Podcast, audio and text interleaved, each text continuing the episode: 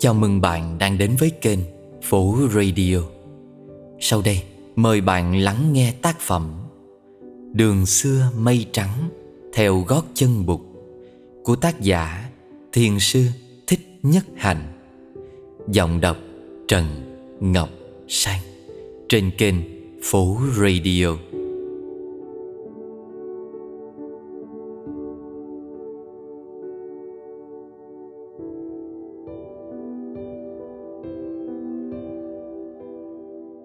Chương 8 Chuỗi Ngọc. Cuộc sống trong cung điện hơi ngột ngạt đối với Siddhartha, Nên chàng ưa đi ra ngoài thành. Chàng đã trưởng thành lâu rồi, Năm nay chàng 24 Nên đi đâu trong vòng một vài hôm, Chàng không phải xin phép vua và hoàng hậu nữa. Siddhartha có một người hầu cận trung thành Là Channa. Channa thường đánh xe sông mã đưa Siddhartha đi có khi chàng rủ bạn hoặc đem em đi theo. Có khi chàng đi một mình với Channa Và rất nhiều khi chàng tự tay cầm ngựa Để cho Channa ngồi chơi bên cạnh chàng. Siddhartha không bao giờ dùng roi ngựa. Biết vậy nên Channa cũng không sợ tới cây roi. Vương quốc Sakya, chàng đã đi thăm gần như khắp nơi. Phía bắc của vương quốc là miền cao nguyên, Gồm những dãy đồi nối tiếp nhau, Chạy về phía chân dãy Himalaya một nửa vương quốc là đồng bằng ở vào phía nam. Kinh đô Kapilavatthu ở vào khoảng đất trù phú nhất của miền đồng bằng này. So với các nước láng giềng Kosala và Magadha, Vương quốc Sakya thật bé nhỏ. Đất đai cũng không phì nhiêu, Nhưng vị thế của vương quốc thật là đặc biệt. Các con sông Rohini và Banganga Bắt nguồn từ miền cao nguyên chảy về tưới đồng bằng, Rồi tiếp tục đi về miền nam để chảy về sông Hiranyavati trước khi rót vào sông Hằng. Siddhartha thường ưa ngồi bên bờ sông Banganga ngắm dòng nước chảy. Dân quê vẫn tin rằng nước sông này có thể tẩy trừ tội lỗi và nghiệp chướng kiếp trước và kiếp này, cho nên thường hay kính cẩn xuống ngâm mình dưới dòng nước, cả những khi nước rất lạnh. Có một hôm ngồi với Channa bên bờ sông Siddhartha chỉ những người đang tắm ở bên kia sông Và hỏi người hầu cận Này Jana Anh có tin là tắm như thế rất thường Thì có thể rửa sạch được nghiệp chướng không? Thưa Điện Hạ Có chứ Nếu không thì người ta tắm làm gì? Siddhartha cười. cười Nếu thế thì đứng về phương diện nghiệp chướng Có phải các loài tôm, cá, rùa và sò ốc Là những loài thanh tịnh nhất không? Chúng ở suốt đời dưới sông Thì chúng phải sạch nghiệp hơn chúng ta chứ? Channa trả lời, Nhưng ít nhất tắm dưới sông Cũng rửa sạch được những cáu bẩn trên da thịt. Siddhartha vỗ vai Channa Cái đó thì anh nói đúng. Một hôm trên đường về thành nội, Siddhartha ghé lại thăm một xóm nghèo ở ngoại thành. Chàng ngạc nhiên thấy Yasodhara đang ở trong xóm, Cùng một đứa ở, Nàng đang săn sóc cho các trẻ em đó. Các em đang được săn sóc Đều là những đứa trẻ có bệnh. Đứa thì đau mắt Đứa thì cảm cúm Đứa thì ghẻ chóc.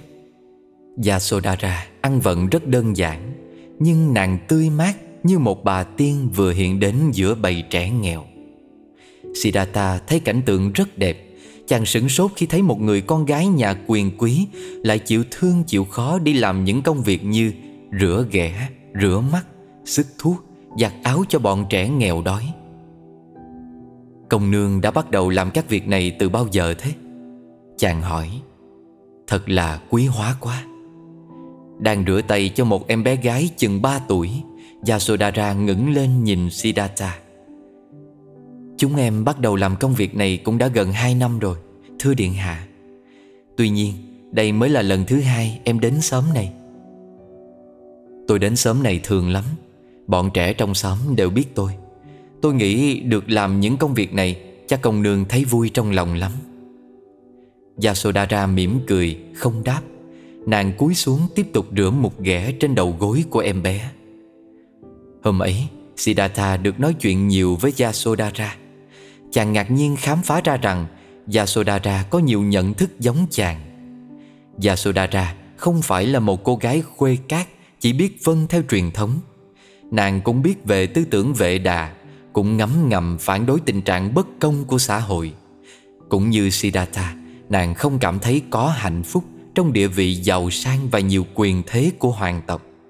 Trái lại, Nàng ghê tởm những cuộc tranh chấp quyền lợi và địa vị Của những thành phần quý tộc trong triều đình Và ngay ở giới tăng lữ bà La Môn.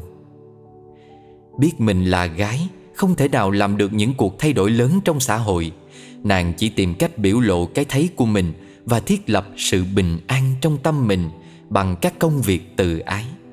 Nàng hy vọng sẽ có những bạn hữu trong giới trẻ tuổi Thấy được ý nghĩa của công việc nàng làm. Đã có cảm tình tự nhiên sẵn với Yasodhara từ trước, Siddhartha càng nghe nàng nói, Càng tỏ vẻ mến phục nàng. Phụ vương đã ngỏ ý muốn chàng lập gia đình. Yasodhara có thể là người mà chàng chọn lựa. Trong các cuộc gặp gỡ khác như những nhạc hội, vũ hội Siddhartha đã gặp nhiều thiếu nữ diễm lệ. Ở Kapilavatthu cũng như ở Ramayana Không nhiều những cô gái mặn mà. Yasodhara tuy không phải là cô gái đẹp nhất mà chàng gặp Nhưng đó là cô gái mà mỗi khi gặp Là chàng cảm thấy trong tâm hồn một sự an bình và thoải mái. Một hôm, Hoàng hậu Gotami muốn chính tự mình tổ chức một cuộc trình diễn quốc phục phụ nữ. Bà nhờ Vương Phi Pamita, mẹ của Yasodhara tới giúp mình về việc tổ chức. Tất cả các thiếu nữ trong thành Kapilavatthu đều được mời tới dự thi. Người nào cũng sẽ có giải thưởng nữ trang. Vương Phi Pamita đề nghị Siddhartha phát giải thưởng cho các cô. Cũng như tháng trước Yasodhara đã làm công việc tiếp tân Trong đại hội thể thao do bà tổ chức vậy. Vua Sudodana, triều đình và tất cả các vị vương tôn công nương Đều được mời tham dự. Đêm đầu hạ thật mát Thức giải khác đặt khắp nơi. Âm nhạc dân tộc làm nền cho buổi dạ hội. Dưới ánh hoa đăng rạng rỡ Các thiếu nữ tha thước trong những chiếc sari đủ màu Và lóng lánh kim tuyến. Từng người một đi ngang tuyền đài trước hàng ghế danh dự Trong đó có vua và hoàng hậu. Siddhartha mặc quốc phục đứng về phía bên trái. Trước mặt chàng là những sâu chuỗi Vàng ngọc đủ để phân phát cho cả ngàn người. Siddhartha đã từng từ chối việc phát thưởng, Nhưng bà Gotami và Vương Phi Pamita đã nài ép chàng. Được thái tử Siddhartha tự tay phát thưởng, Đó là một niềm vui lớn cho bất cứ ai. Con phải biết điều đó. Vương Phi Pamita nhìn chàng nói một cách tươi cười, Đem niềm vui cho kẻ khác. Đó là việc chàng không muốn từ chối, Nên Siddhartha đã hoan hỷ vâng lời. Giờ đây, đứng trước hàng ngàn quan khách, Chàng thật không biết làm sao cho thỏa đáng. Mỗi thiếu nữ khi bước lên đài Phải đi qua một hàng ghế danh dự để mọi người được trông thấy. Đi qua hàng ghế ấy mới tới chỗ Siddhartha. Thiếu nữ đi đầu là Soma, Con của một vị vương tử. Theo sự chỉ dẫn của vương phi Pamita Nàng tiến tới. Bước mấy nấc thang để lên bục Và đi ngang qua đài. Tới trước mặt vua và hoàng hậu, Nàng quay lại chắp tay cúi đầu chào, Rồi từ từ tiến về bên trái, Đi về phía Siddhartha. Đến trước Siddhartha, Soma cúi đầu chào chàng. Siddhartha đáp lễ, Rồi cúi xuống cầm lên một sâu chuỗi ngọc. Nàng trao cho Soma, Có tiếng cử tọa hoang hô. Soma nghiêng mình cảm tạ. Nàng lý nhí mấy câu cảm ơn, Nhưng Siddhartha không nghe rõ nàng nói gì. Thiếu nữ thứ hai là Rohini, Tên của dòng sông. Siddhartha có vẻ như không lựa chọn các phần thưởng cho xứng đáng với vẻ đẹp và sắc phục các thiếu nữ. Vớ được món nữ trang nào trên bàn, Chàng tặng ngay món nữ trang đó. Vì vậy, cuộc trình diễn đi qua khá mau, Dù số thiếu nữ tham dự rất đông. Vào khoảng 10 giờ đêm các món nữ trang đặt trên dãy bàn dài đã vơi gần hết. Mọi người tưởng Sela là thiếu nữ sau chót, Và chính Siddhartha cũng nghĩ thế. Bỗng dừng, Một thiếu nữ từ trên hàng khán đài bước xuống. Đó là Yasodhara. Nàng bước ra trước khán đài, rồi quay trở vào vái chào vua và hoàng hậu. Yasodhara vận một chiếc sari màu trắng ngà, Đơn sơ và nhẹ nhàng như một cơn gió sớm. Duyên dáng tự nhiên. Nàng bước tới trước Siddhartha, Rồi mỉm cười tươi như hoa. Nàng hỏi, Điện hạ, Còn món nữ trang nào để cho em không? Siddhartha nhìn Yasodhara Chàng nghiêng mình đáp lễ, Rồi nhìn xuống mấy món nữ trang còn lại. Chàng tỏ vẻ bối rối. Trong những món còn lại đó, Chẳng có món nào xứng đáng với con người đẹp đẽ Đang đứng trước mặt chàng. Đột nhiên Siddhartha mỉm cười Chàng đưa tay tháo sâu chuỗi ngọc chàng đang đeo ở cổ. Cầm chuỗi ngọc lóng lánh trên tay Chàng mỉm cười nhìn Yasodhara. Đây là món quà tặng cho công nương.